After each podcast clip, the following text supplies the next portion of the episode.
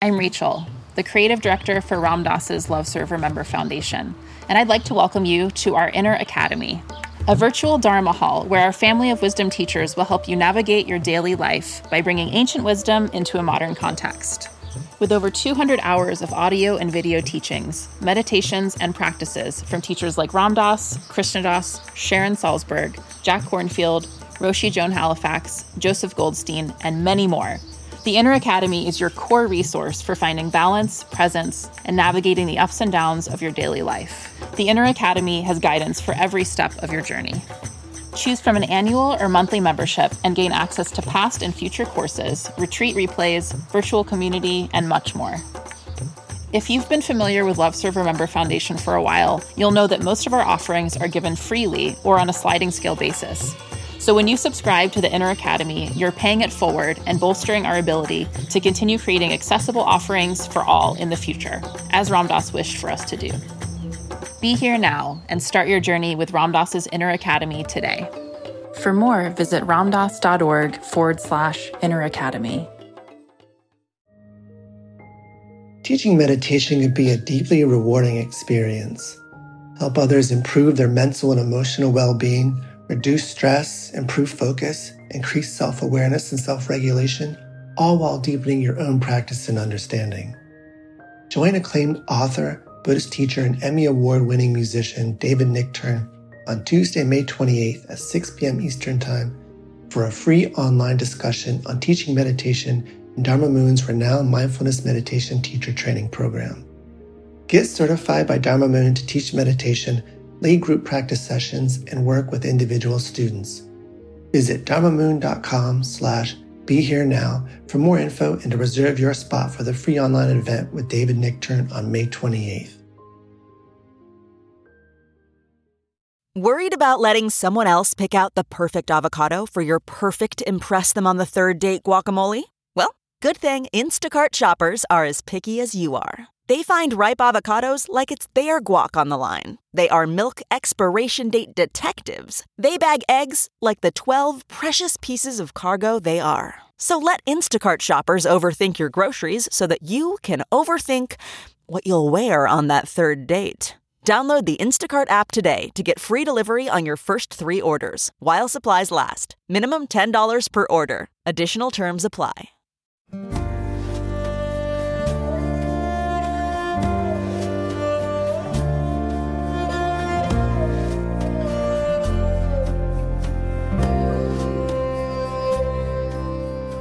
Welcome to the Krishna Das Pilgrim Heart Hour. This podcast is a manifestation of our interconnected lives, and we wish to keep it free at all costs, if you can say that. So, we are dependent on the generosity of you, our listeners. So, please go to mindpodnetwork.com slash KD and either use the donate button or just bookmark the Amazon portal. We receive a small percentage of however much you pay for whatever you bought. Nothing extra for you, but a tangible contribution, if small, for us.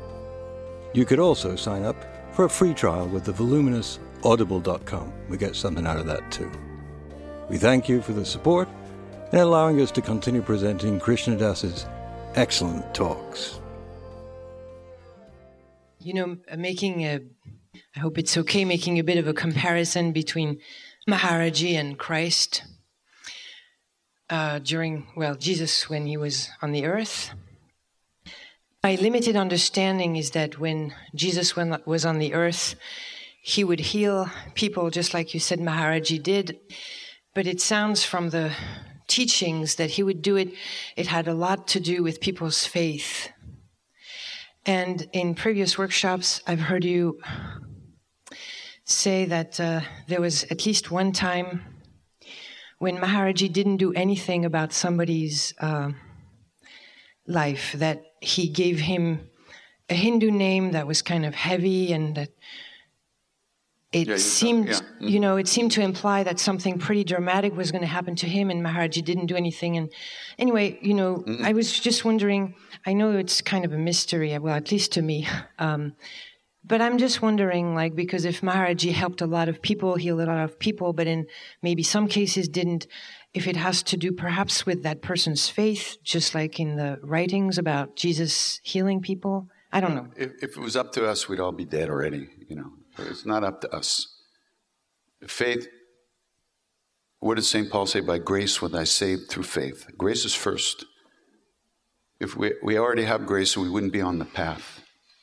Grace is functioning. Through grace, we get faith. So it's not up to us. We're asleep. When you're asleep, you can't do nothing. Somebody's got to wake you up. So that story you mentioned, uh, uh, it's not quite, they didn't have that twist on it. See, there's, when a being, a great being is present for us, they're here only out of compassion. They have no reason to be here. They don't need anything. They don't need anything. They don't even need happiness. They are happiness. They are joy. They are truth. They, that's where they live. That's home. That's who they are. They're only here for us. So everything they do is for in our best interest. Even if it appears that they haven't done something, that's only we can only see a very small little narrow vision. So in this case, there was a couple that came to Maharaji from New York. They were, had kind of had this little satsang in New York around a woman named Hilda, even before we went to India. And so they had been with Hilda, and they came to India, and uh, Maharaji gave them a name, names, Sunanda and Sudama. And they were just part of the group. There was no, at that time, there was no thought about that at all. Sudama was Krishna's boyhood friend. Very nice name. So, um, at one point, Maharaji jowed everybody and disappeared, which is what he sent everybody away and he disappeared for the season. He went traveling and nobody knew where he was. So they, they left and they wound up going back to America and they never saw him again. Uh, other people left and then came back. Some people went outside the temple, counted to 10, and then came back in. You know, it kind of, people had different ideas what go away meant, you know. You could go away, but he didn't say don't come back immediately. And a lot of times people did that and they got to like spend time with him. And other people had gone off and like were living in another city for three months waiting to hear about where he was. Anyway, that's a whole other Leela. Anyhow, so they left. Anyway, as time went on, uh, Sudama got very sick. He got to the point where he actually needed a heart and lung transplant, right? There was no oxygen coming to his system. He could, he would like lie in bed all day. He could hardly get up out of bed. So now the story of Sudama is very interesting. Sudama was Krishna's boyhood friend, one of his best friends. And one day they were in a, a hiding from a rainstorm in a tree, up in a tree, and they fell asleep on the branches of the tree. Sudama woke up first and he was hungry, so he ate his lunch. They used to carry their lunches with them when they were out with the cows all day. But he was still hungry and Krishna was sleeping, so he ate Krishna's lunch. It's not a good idea to eat God's lunch.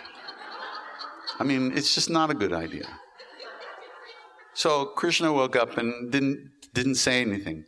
But because of the Leela, because of the selfishness of that act, a lot of karma kicked in for Sudama, and as he grew older, he got became very poor and blind, and he was living in tremendous poverty. And in the meantime, Krishna left that area and went to uh, became a king and lived in the palace and everything. Now, Sudama's wife was always on his case. You know, go see Krishna. You know, you he loves you. You're his friend. He'll help us. Bring, ask him to help us. Look, we look, we can't even feed our kids. But Sudama was so humble and ashamed that he just didn't want to go. But finally, his wife said, "Look, here's this parched rice. This is all we have in the house." She put it in a in a in a, tied it up in a cloth, and she said, "Go." Give this to Krishna and ask him to help us, and don't come back unless you, you know, until it's done. So he had no choice. He had to go. So he made his way, and he's sitting outside the palace with the beggars, the rest of the, the other beggars who always sat out the palace. And Krishna happened to come out. And he sees Sudama sitting there. You know, this is after a long time, many, many years. And he says, Sudama, how great, you came. How great this is? Come on inside. Let me show you around. Come on, let's have something to eat. And he takes Sudama inside and, and he says, Did you bring anything for me? Did you bring anything? And Sudama didn't want to even show him the rice. You know, it's the, the most poorest people's food is this parched rice, right? And he didn't, he said, No, come on, you must have something. Yeah, oh, you have rice. We used to eat this when we were kids, remember? And he gobbles it up. And he's, anyway, he takes Sudama through the palace, blah, blah, blah. And, this, and he says, Well, you know, you got to go because I'm a king. I got to do this other crazy stuff now. So I have to, you have to go. So Sudama, but please come back and visit me again.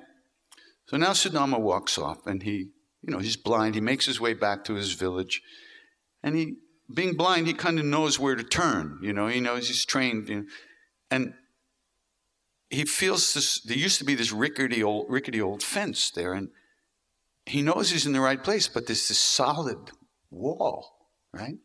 He's like, I know I'm in the right place. He's following the wall because it used to be the fence. And what is this? What could have happened here?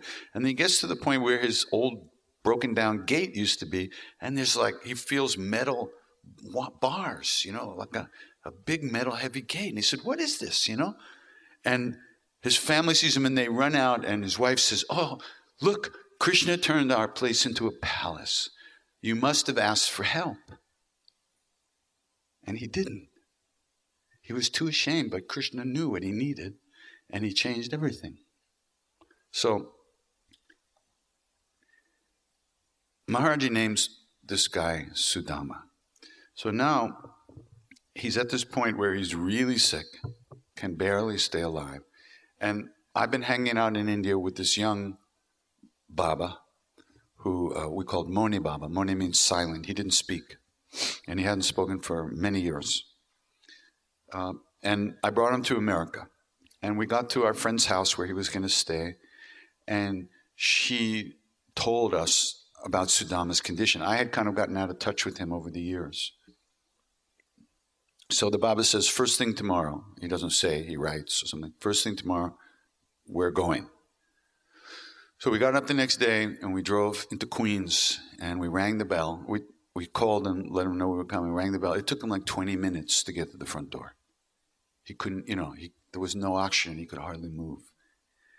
And so he kind of crawled to the door and he opens the door and he greets us and the Baba goes in and he sits down on the couch and I sit down on the floor in front of him, and Sudama sits down next to me. And then he says, uh, Sing Hanuman Chalisa.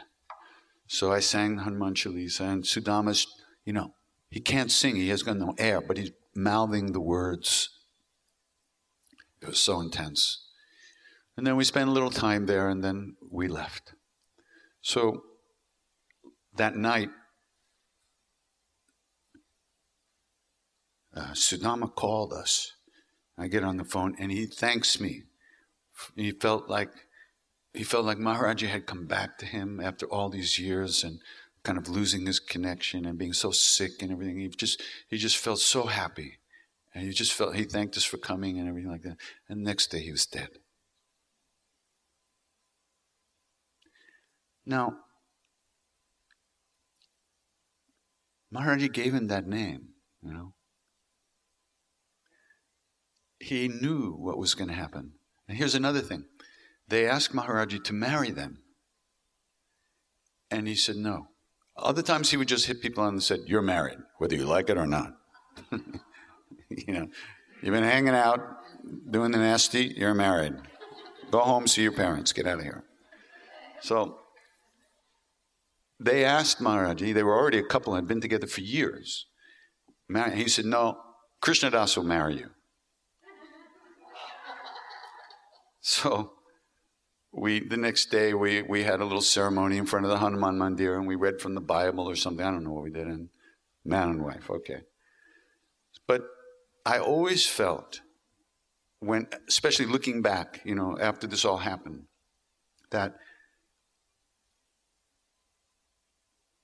my understanding of the world I live in is that nothing, that everything that Maharaji does or doesn't do in my under, you know what I see has to be in the best interest of everybody involved. There's no other thing it could be. That's the world I live in. Okay? You don't have to live there, but just give me that space to be stupid. That's the way I live. Everything, it has to be in there. And so he, when I thought, I felt that when he did not marry them, that he was going to let those karmas run. Oh, I forgot to tell you. Sunanda was fought ovarian cancer for seven or eight years, and she died one year after Sudama. They had been separated already for many years. They had a son who died of an accidental overdose of heroin six months after Sudama died. Within one year, they were all gone.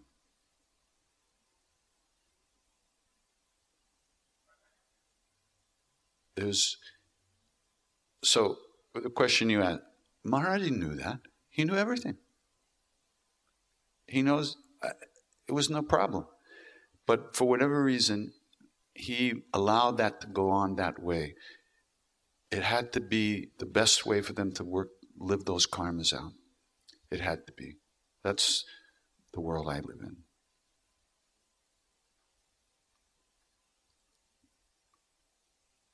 I mean, he, I've seen him heal the sick people. I've heard stories of him bringing people back to life. Many stories, not just a couple. Many, many, many. Here's, a, here's the story. One of the story. There's so many miracle stories, but the story that I love the most is this story. Many, many years ago, Maharaji was visiting one of his devotees. And the devotee's granddaughter, who was eight years old, came running into the house. She had been next door. She had gone next door to visit her friend, and someone had died in the house and was laying there dead. And it was the first time she experienced death. And she came into the house crying, freaked out. And she ran to Maharaji crying. And he says, What's wrong? What's wrong? What's wrong? Ask me anything. Ask me anything. So she said, Baba, this is an eight year old girl. She said, Baba, when I die, bring me back to life. So he didn't say anything. Many, many years later, maybe 40 years later, I, if, I don't think, I've read this story, it's in one of the books about Maharaji. Maharaji was somewhere at a relative of that devotee who had died. This woman was at her home with her husband. She was probably 50, at least 50 years old now. And she was lying dead in the bedroom, essentially.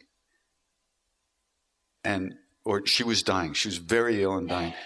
And this her husband called the grandfather or some relative and they said you know the only person who can help is Neem Karoli Baba but nobody knows where he is okay by the way no one else knew of what that little girl had said when she was eight so he's in great despair. He, he's heard of Neem Karoli Baba. He, he himself had never met him, but nobody knows where he is. He called the family, nobody knows. There's a knock at the door.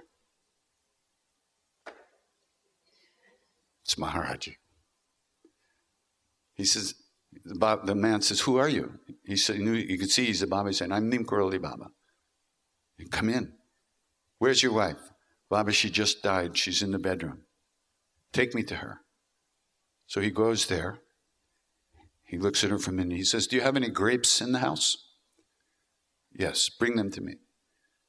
So he takes the grapes and he squeezes some juice out on a spoon and he puts the some grape juice in her mouth and he says, She'll be all right now. And he leaves.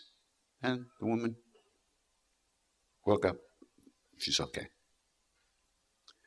Forty years before, a little girl says, Baba, when I die, bring me back to life. Nobody reminded him. Nobody had to tell him. He shows up.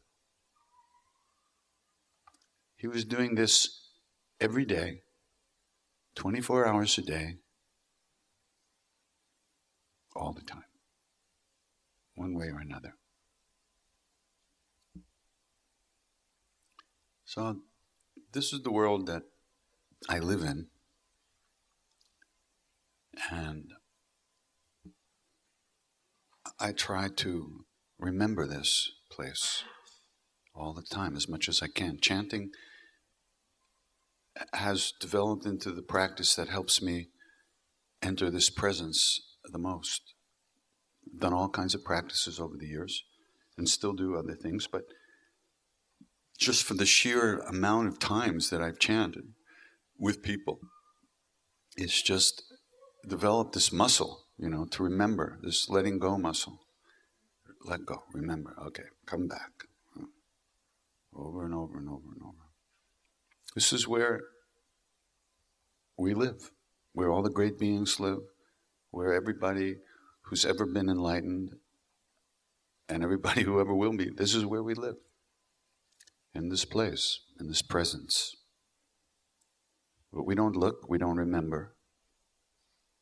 So, we do practices to remind us to remember and, and to give us the strength to let go and come back again and again. Um, so Maharaji says, in he asks the question, um, what is an, what what is attachment for a saint? And I, there's no answer in any of the books. It's a rhetorical question. That's why. Right. In other So- words, the saint has no attachment. Well, I, I think that I think that the, compa- his the compassion was the attachment. You could say that because without some attachment, he used to say, no attachment, no body. Right. And so and so no it- moha, samsara is hogya, he said. No, without attachment, there's no samsara. There's no illusion. And so, really, the, the, the, the, the devotees are um, um, um, connect to, to draw that attachment. Hold the mic a little closer, please. The, the, the, um, his compassion is actually the for for the for all beings is is the is the attachment that um, But there's really no attachment. I mean, it, it's an assumed attachment. There's no, if there was attachment, right there would be personal pain. What is, there's no personal attachment. In other words, Nityananda said, I experience pain, but not like you. Because he does, he's not in a body. There's no, he can, his body might hurt, but it's not his body. I don't hurt. The body hurts. So he can, they can deal with that. It's very different. It's not personal attachment.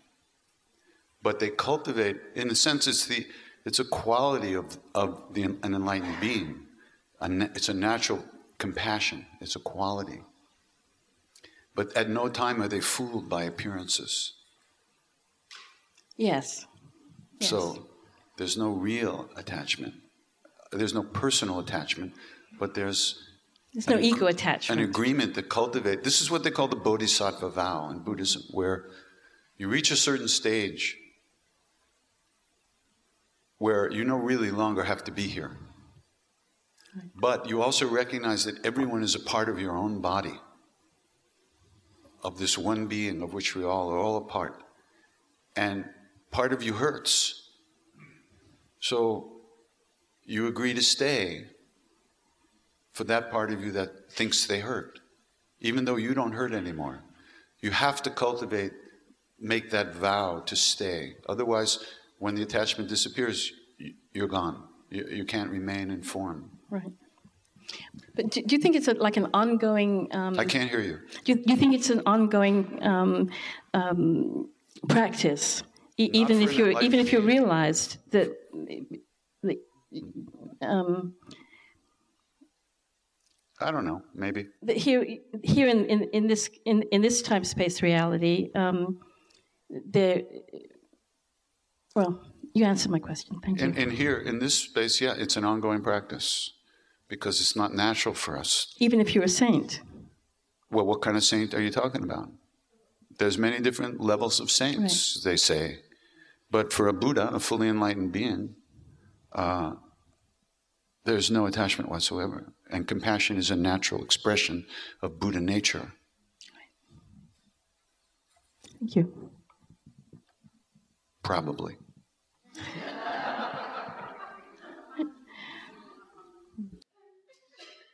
but I got to tell you, you know, really, growing up, as I always say, Jewish on my parents' side, I really didn't have much feeling for Jesus, you know, really. Uh, but in India, there's no problem. Jesus, no. Avatar, no problem. Yogi, great yogi, great. They worship him. Maharaji said, I go to church every Sunday, every Christmas. He goes, which is, there's no way that's true you know, on the physical plane, right? But when he spoke about Jesus, you could not stand it. It was too intense. The beauty, the depth of emotion. I mean, he cried. You know, it was like, you know, and he, one time he looked at us, the Westerners, he said, You were all with Jesus. Yeah, like we're with you, right? That's the way it felt. I, and the truth is that I had a,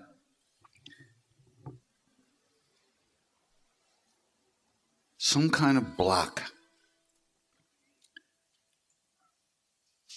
You know, growing up Jewish and, and with a lot of Catholic friends and a lot of Christian friends, many more of them than there were of the Jewish people in, in my school and stuff, you really felt judged.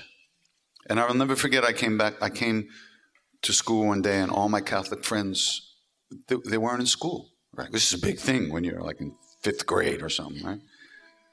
And they came back the next day. Were in some confirmation class or some catech, something going on for the first time. They went, and they came back and they they would not look at me.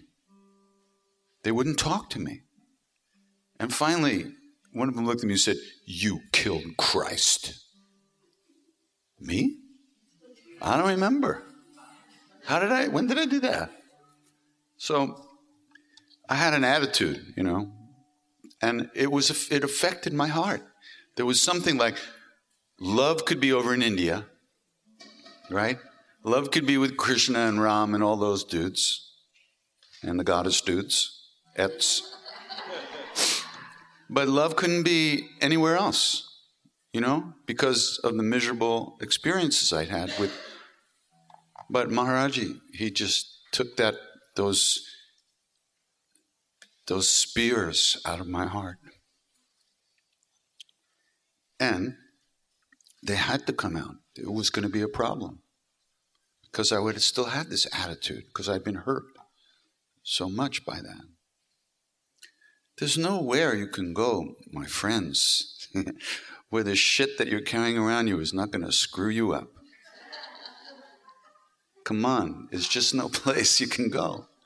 We got to look at it. We got to deal with it. We got to get rid of it. There's no two ways about it. That's, I'm sorry. so, and that was the feeling being with Maharaji. You know, even though we were so hopelessly screwed up, we still felt loved.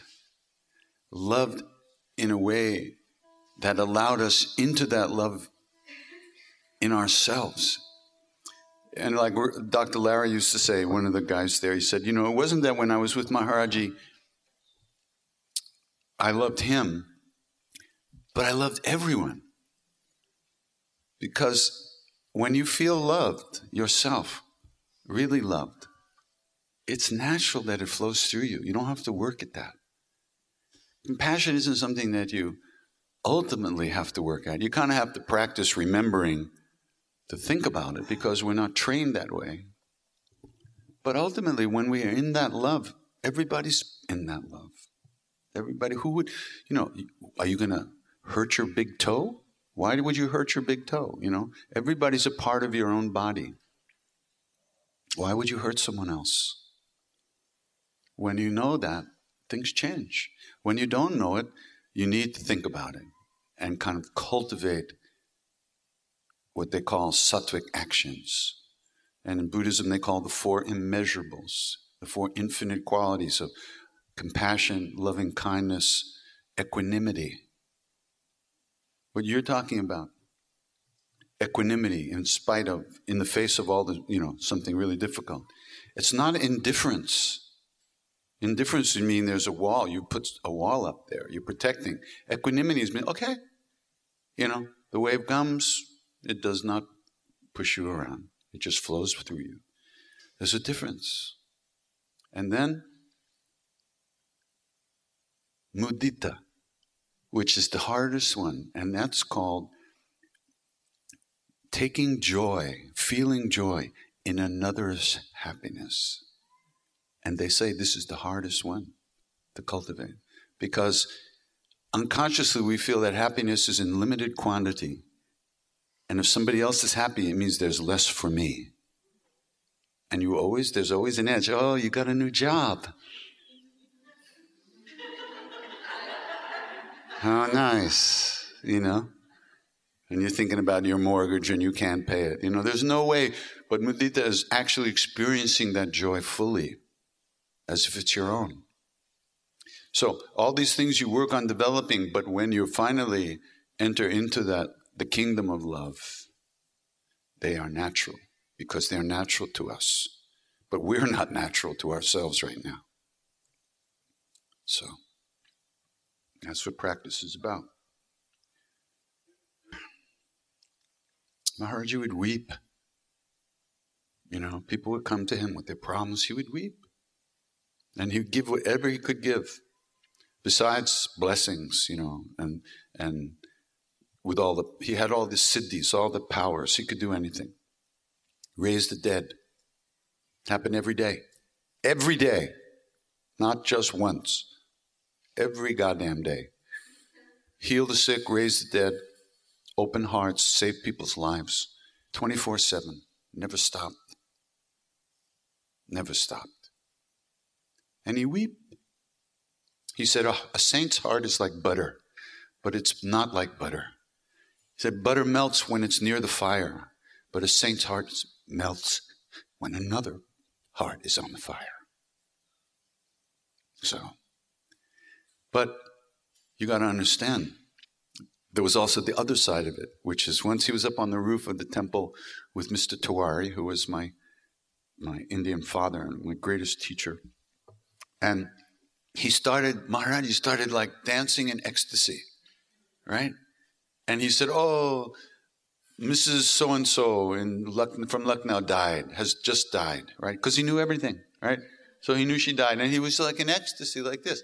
So Tewari, who, like, you know, known Maharaji forever. He says, You butcher. This woman died. She served you her whole life, and now you're happy? You're in ecstasy that she died with? You're a butcher.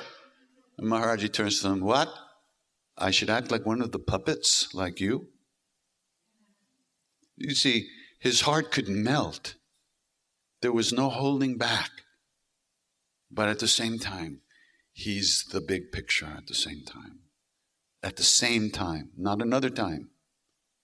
You f- feel everything completely, but at the same time, there's naturally no identification with it, no attachment to those emotions.